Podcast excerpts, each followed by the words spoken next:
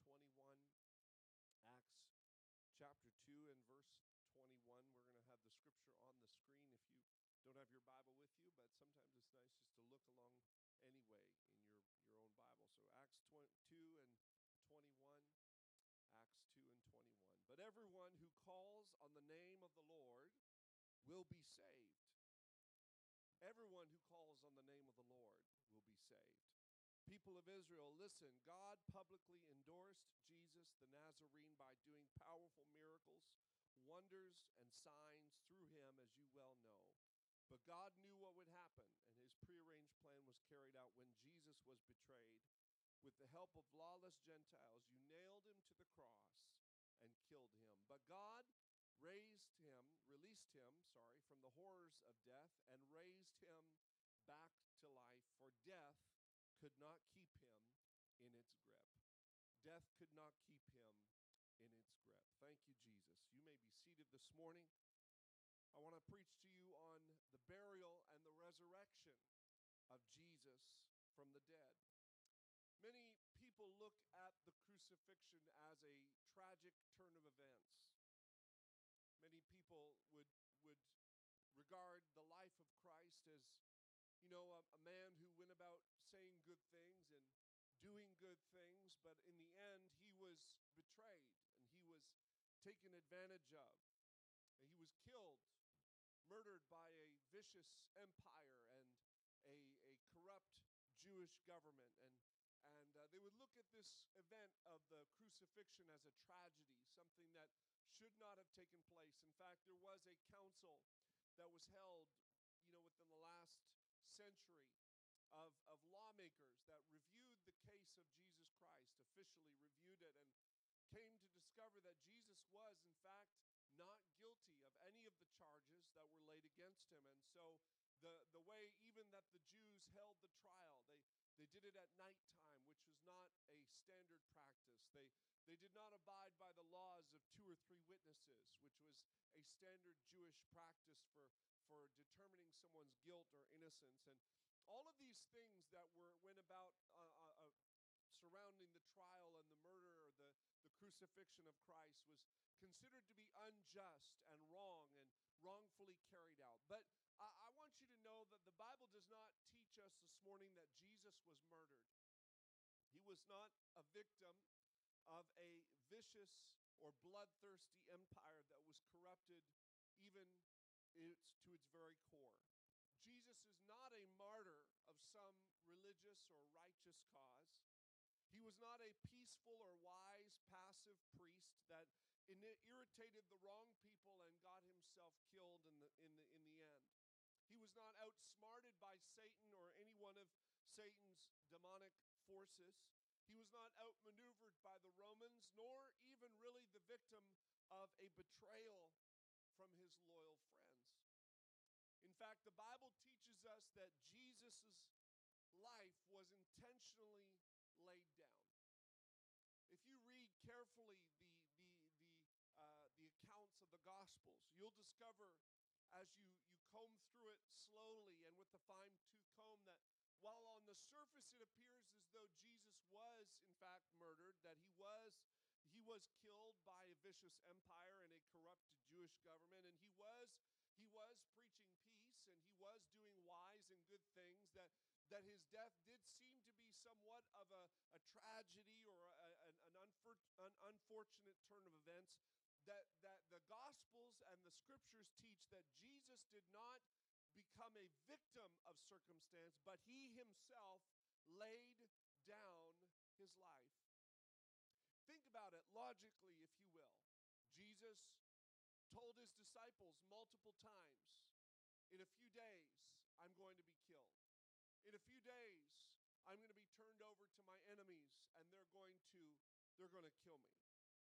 Jesus at his last supper knew who the one that would betray him was because he said to his the 12 there he said one of you is going to betray me tonight and they all looked at each other oh who is it? Me? Is it me? Is it me? And Jesus said, The one who dips in the sop with me, he is the one that will betray me. And then Jesus passed that, that bowl of gravy to Judas, and Judas dipped in the bowl. Jesus knew who his betrayer was. So if you think think about it logically, right? If Jesus' intentions were to stay alive and not to die, not to be killed viciously by a by a, a corrupt government or by a, a, a bloodthirsty empire, then then Jesus would not have gone to the Garden of Gethsemane where he often went to pray. See, Jesus went even though he knew who his betrayer was, he went to a known place. If Jesus was really trying to, you know, stay under the radar, he would have gone to a secretive place, a place that not only not not even his closest disciples would know about because after all he knew which one of them was going to betray him. When Jesus went to the garden of Gethsemane, Jesus was unarmed himself and and he even told his disciples, "Lay down your weapons. Don't don't pick up the sword. He who lives by the sword is going to die by the sword. These are the words of Christ. He was unarmed while he prayed, and Jesus set up no guards, no sentries to watch and see when the when, when you know they would see the torches coming in the distance. If if Jesus really had all intentions of staying alive and not dying and and remaining in his ministry, which is you know something that maybe someone doing a good cause would do, then Jesus would have set up watchers to say, you know what, guys, tonight's the night they're going to try to take me, but we're going to outsmart them. You just you do a bunch of rounds you sleep for a bit and you stay up and watch. And when you see the lights coming we'll just dart out the back of the garden and we'll disappear into the hills. They'll never find us. When peter cut off the, the ear of one of the temple guards jesus didn't cheer him on and say yeah peter go uh, slay them all get rid of them let's let's get out of here let's create a distraction no jesus picked up the ear off the ground and put it back on the man's head and healed him miraculously. Jesus did not resist arrest. When he was taken before his accusers, Jesus did not offer a counter or a testimony to, to diffuse the arguments that were being put against him. Jesus did not solicit the aid of angels in his attempt. Jesus even told his disciples, He says, Put down your weapons. Don't you know that I could call on 12 legions of angels, more than 12 legions of angels, if I wanted to. If I really wanted to get out of this, man, I, I could do it. By the way, 12 legions of angels is about 72,000. Jesus said, I could literally call 72,000 angels like that, and I, would be, I'd be good. I'd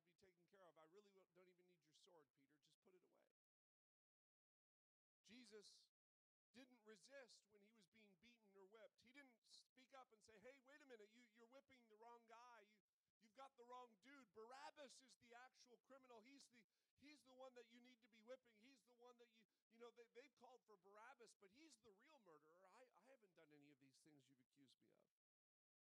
Even while he was on the cross, he did not, he did not bite back when people reviled him or accused him or spoke evil against him. The only speeches he gave on the cross, which is, is very unique, very, very strange if you consider a, a, a criminal who's dying by crucifixion is undergoing the worst kind of agony a human being could undergo. In fact, the, the, the, the, scientists and the, the historians say that crucifixion is to this date still the worst way to die. It's the longest, slowest, most painful way someone could die. And so often cursing, cursing the, the gods that allowed them to be captured, cursing the people that were responsible for their capture, maybe even vowing to haunt them in the afterlife. Or, you know, criminals would be known to be uh, just tearing people, uh, uh, you know, declaring their innocence. And not all these, the only things that Jesus said on the cross were things that concerned others. Even when Jesus said, My God, my God, why hast thou forsaken me? Jesus was not lamenting his own personal suffering. And I know it seems strange, but Jesus was actually quoting one of the Psalms, the Psalms that were prophetic in nature, the Psalms that spoke of the Messiah. What was Jesus doing when Jesus said, My God, my God, why hast thou forsaken me? Jesus really wasn't calling to God and saying, You've forsaken me here. He was feeling strain and the weight of sin. But what Jesus was actually doing was he was he was trying to signal to the Jews standing nearby, guess what? The Psalms predicted what you see here. Because if you read that particular psalm, you'll read about how the Messiah was to be pierced in his hands and his feet and that his enemies stood around him and cast lots garments. And so Jesus is calling attention to all Jews around hey, guys, prophecy is being fulfilled before your very eyes. I am the Messiah.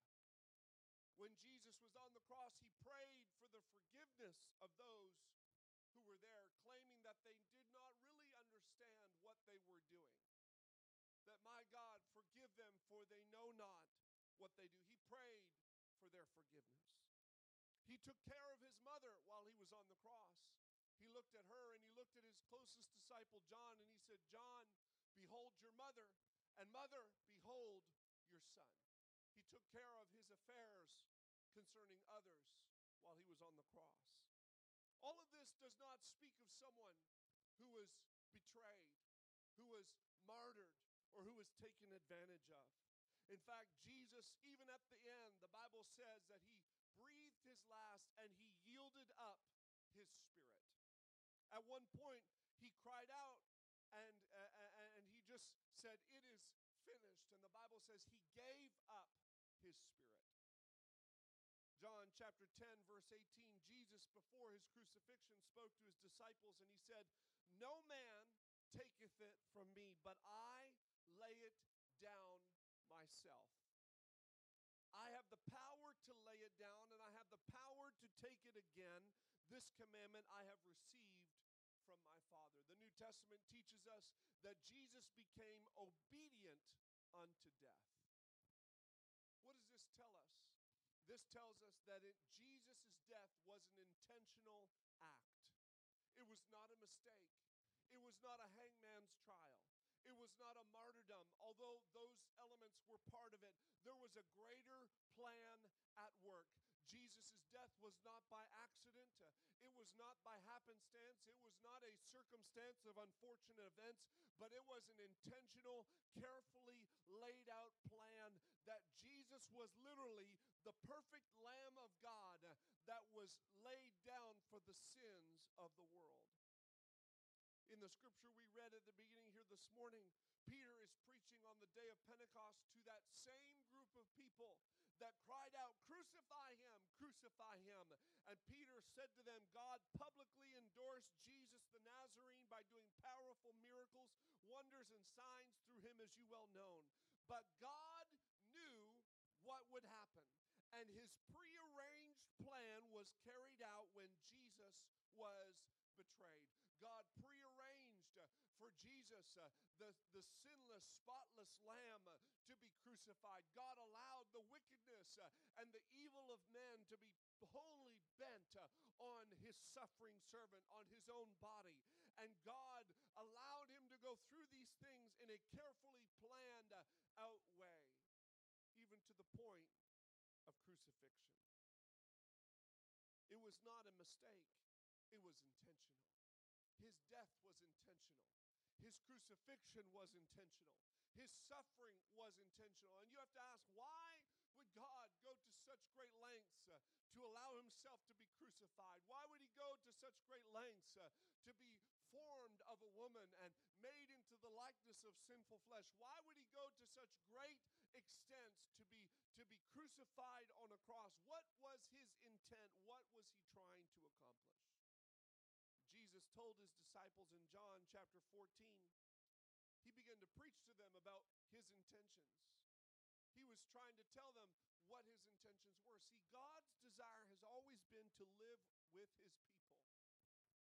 In the garden of uh, in the garden of Eden, in the very beginning, the Bible talks about how man, Adam and Eve, walked with God in the cool of the day. In the evenings, God would walk with his people. His spirit would, would fellowship with Adam and Eve in the garden, and sin broke that connection.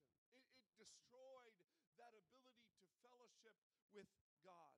It destroyed it, it, it tore it apart.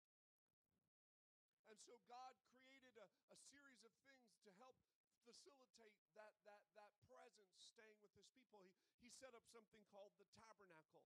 This is many thousands of years later, a man by the name of Moses who was leading the nation of Israel. And God said, Moses, I want you to build me a tent. Build me a tent that I can live among my people. This will be my tent. It'll be a special tent. We'll call it a tabernacle or a house. This will be my house. And, and this is how I want you to build it. And he gave them all these instructions. You know, use this kind of linen, use this kind of gold, use this kind of silver, use this kind of bronze, and, and build it this way, and use this kind of garment on the inside and on the outside. And, and, and by the way, Moses, only certain people can go in. And, and when you come in, you got to bring an animal, and it's got to be sacrificed. And there was a lot of there was a lot of instructions around God's house, but it was still God's house. And if you looked at the map, you would see that Israel stationed all of their tents around the tabernacle in the Old Testament. The tabernacle was in the center of the camp, and all of the tent doors faced the tabernacle. Why? God wanted to be in the middle of his people, he wanted to live among his people. And so many thousands of years pass by, and Israel finally gets big enough that they can build a permanent house. David writes the plans for it. Solomon builds the temple, and it was known as one of the seven wonders of the ancient world. The, the Temple of Solomon, overlaid with gold and beautiful in its, in its entirety. It was massive, it was glorious, it was cut from limestone and beautifully arranged. And it was the house of God, the presence of God lived above the Temple of Solomon. He dwelt there. But the Bible makes it clear, Hebrews teaches us that God does not want to live in temples of stone or wood. God doesn't want to even be housed in a church building. We sometimes call we call church buildings the house of God, but that's not entirely accurate. Because God says, "Heaven is my throne and the earth is my footstool." This whole planet is where God rests his feet.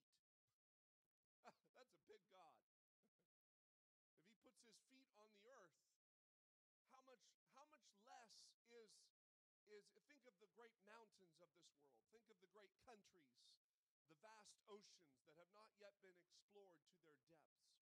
And that's all God's footstool. How could we say that we're going to build a building like a church edifice and it's going to house the presence of God? It's not possible. And so God said, wait a minute, I'm not going to live in houses, but I want to live in the hearts of men. And so the Bible says that the Word became flesh, John chapter 1, and tabernacled among us. God's presence now left the tent. It left the garden, it left the tent, and it left the temple, and now it was in the man Christ Jesus. Jesus is the visible image of the only God. He is the visible image of God. If God took a selfie, you would see Jesus' picture. Because Jesus is God's image. He is what God looks like. He is what God sounds like. He is what God thinks like. He is what God acts like. Jesus is the visible representation of the eternal, all knowing, all powerful God. And God allowed his image to be crucified on a cross. What for? Why so intentional uh, in this horrific death? What was so intentional? Why was he so intentional about this? John 14, verse 1. Jesus said to his disciples, Let not your heart be troubled. If you believe in God, believe also in me. In my Father's house are many mansions.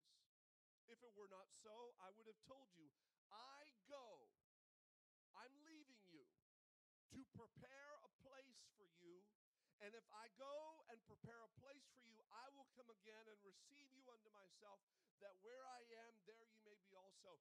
And we have read this verse of Scripture. The church in North America, anyway, has read this verse of Scripture and go, woohoo! When I get to heaven, I'm going to live in mansion. Jesus said he's going to make a mansion for me. And if it took him seven days, I've heard it all. Uh, it took him seven days to build the earth, but it's taken him 2,000 years to build my mansion. What a glorious mansion that's going to be. I can't wait to get over to the other side. Streets of gold. I mean, I'm going to be living in style. I live in a one bedroom apartment today, but man, one of these days I'm going to be in that mansion in the sky, right? I've heard all of these things that people get excited about going to heaven and living in their mansion that Jesus built for them. But this is not what Jesus is talking about. I mean, if you, if you think about it, it doesn't even make sense. In my father's house are many mansions. That doesn't make sense. A house is smaller than a mansion. So how could the house be so big that there's many mansions? That that that that linguistic there's a lot of, you know, hurdles I have to jump over that. And then so Jesus is not talking about how he's going to build me a mansion in heaven. And, and, on top of that, when Jesus was on the earth, he even said, Foxes have holes and birds have nests, but the Son of Man has nowhere to lay his head. In other words, Jesus says, I'm not putting a lot of stock in houses or land.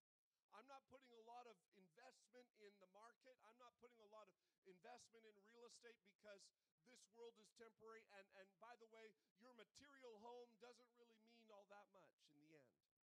It's important, it serves a purpose, but it's just a nest, it's just a hole. At the end of the day, it's going to be, you know, a nest is going to fall out of the tree and the hole is going to collapse and another animal is going to take its place. It, it's, it's not eternal, it does not have eternal value. So, if that was Jesus' mindset on the earth, why would he then go to heaven and build me the nest or the hole in the ground?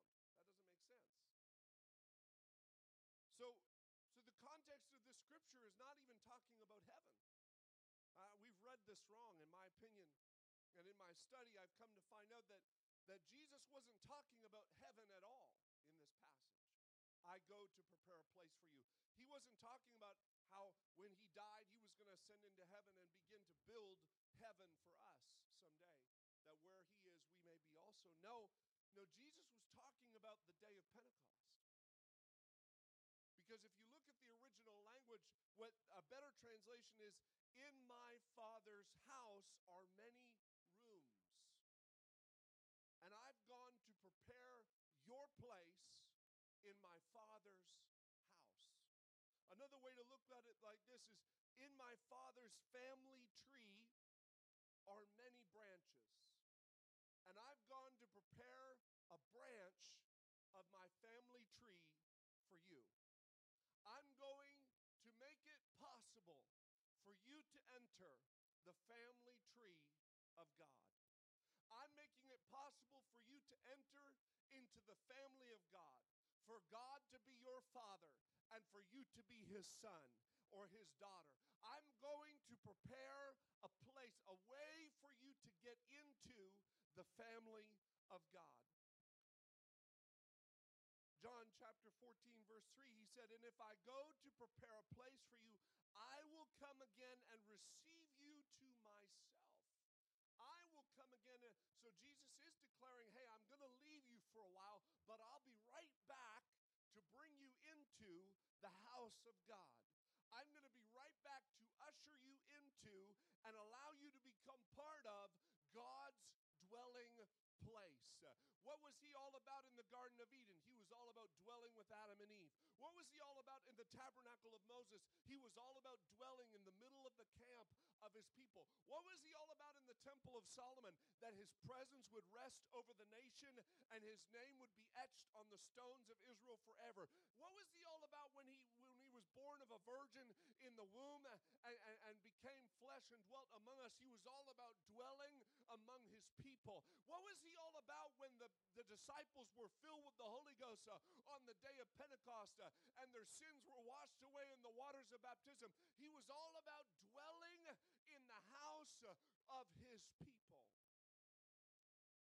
See, here we get this idea that Jesus went to go build a mansion, and we lose sight of the fact that Jesus actually wants to live in the, in the, in the space of your heart today. See, the, the reason for being baptized, the reason for being filled with the Holy Ghost is not to stamp your one way ticket to heaven to make sure you get a spot in the mansion over yonder. But the reason for filling your heart today is because on this earth, Jesus said, You're going to have trouble. You're going to have difficulty. You're going to have trouble and trial and pain. And, and just because you're a, a, a believer in me does not uh, exempt you from having to struggle or suffer or go through pain or suffering. So, in order to help you through this season of life, uh, I want to put my spirit inside of you. I want to give you my, my covering of my blood, my protection, and I'm going to be with you through the trouble. What did he say? He said, he said, Let not your heart be troubled. Don't be troubled by this world. If you believe in God, believe also in me. In my Father's house are many rooms, and I've gone to prepare a way for you to get in to those rooms. Then Jesus said in verse 4, at the end of this speech, he said, And you know where I am going. What? Pause. Er, hold on. What? Jesus said, You know where I'm going? And his disciples looked at each other and said, Jesus, we don't know where you're going. Where are you going? See, they hadn't really been listening because before this speech, Jesus kept telling them, Hey guys, we're getting close to that day when, when, the, when the, my enemies are going to come and they're going to take me away and they're going to crucify me. They're going to kill me. He even said to them things like, Hey guys, you should take up your cross and follow me if you're going to be my disciple. He kept giving them clues and hints. He kept telling them, Hey, uh, one of these days I'm going to leave you by way of death. And so at the end of it all, this is at the Last Supper, Jesus tells his disciples, You know where I'm going. I'm going to prepare a place for you, and I'm going by way of death. I'm going by way of crucifixion. It's pre planned, it's prearranged. Don't worry about it. Don't let your heart be troubled by it because this death, while it's on the outside, it's going to look like a martyrdom. It's going to look like a hangman trial. It's going to look like, like the devil won and, and, and the world has, has been victorious. But I just want you to know it was all prearranged uh, so that I could take the brunt of the suffering of sin for you so that I could prepare the way for you to get into my family tree. See, your first step away of trouble your first step to, to walking away from being troubled uh, and being tormented and, and being uh, overrun by sin uh, is getting close to the Father. It's getting close to Jesus. Your first step is to acknowledge, hey, I am away from God. Hey, I, I do make mistakes and I, I make sin and I, I, I make the wrong choice from here and there, and that separates me from God. But I need to come back to the heart of Jesus. I need to turn my heart back to Him and say, Lord, I'm sorry for the things that I've said. I'm sorry, Lord, for the things that I've done. The sins that I've committed have only separated me from you and from our ability to have a fellowship and a relationship. And I, want to make that right. And so your first step is to is to come to Jesus and say, Hey, I, I want to come into your family tree. It's called repenting. Asking God to forgive you of your sins. Peter told the disciples and the, the listeners on the day of Pentecost, he says, You've crucified the Lord of glory. You've crucified the Messiah.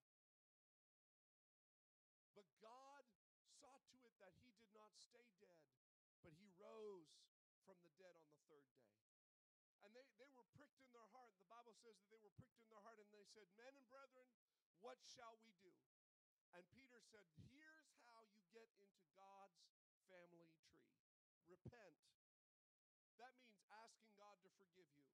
That means turning your heart away from sinful practices and, and, and, and turning your life over to Jesus. And then he said, Be baptized, every one of you, in the name of Jesus Christ for the remission of your sins. Why baptized? Well, Colossians chapter 2 teaches us that, that we have to die out to our sin by repenting. And verse 12 says, You are buried with Christ when you're baptized. So you literally go through the same process that Jesus went through.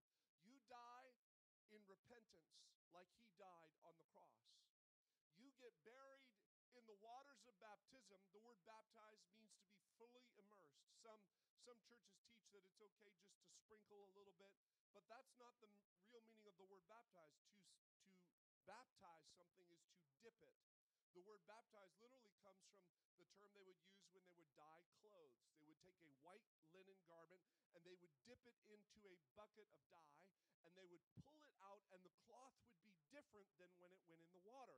It's the same way when you're baptized. When you go into the waters, you go all the way under. You don't half dip a cloth in dye or just sprinkle it with dye unless you're doing tie dye, right? And so that's that's not what this was all about it's all about immersion, going all the way in, because when you bury somebody, you don't just sprinkle dirt on them either. You bury them six feet under. You put them in a tomb.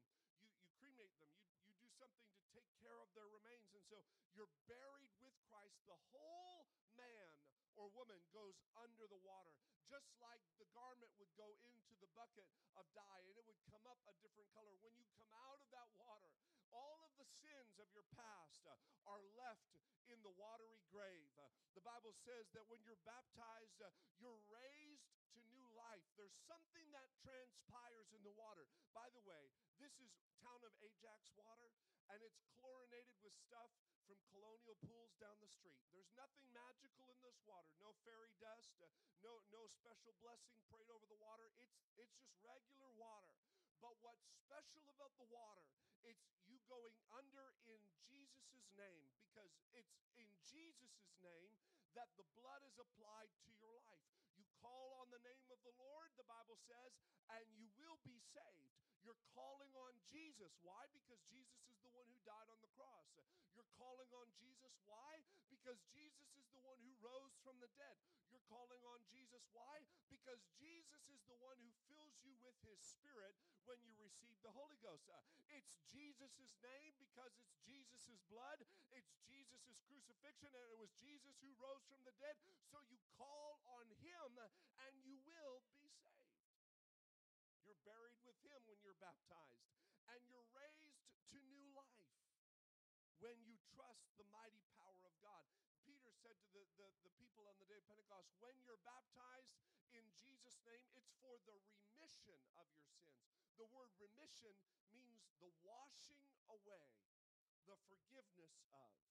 When you go under the waters of baptism, there is a, a spiritual, supernatural washing that comes over your record, and it's wiped clean to the point, to the extent that when God looks at you, He no longer sees the stain of your sin. He no longer sees the, the mistakes you made yesterday, but He sees someone who is completely right and perfect in His own eyes. It's amazing. The Bible says it's like Jesus puts on a new pair of clothes over you. He covers you and he covers all of the mistakes in his own righteousness. Isn't that amazing? That when God looks at you after you've been baptized, he doesn't even see the mistakes of yesterday. He doesn't see the mistakes of yesterday at all. He doesn't see the mistakes of 10 years ago or, or 40 years ago, no matter how old you are. He doesn't see any of it. It's completely covered. Completely covered. It's buried. It's buried. No, no really sane person goes grave digging. God doesn't go grave digging. He doesn't go digging up your mistakes from yesterday. He leaves them buried in the water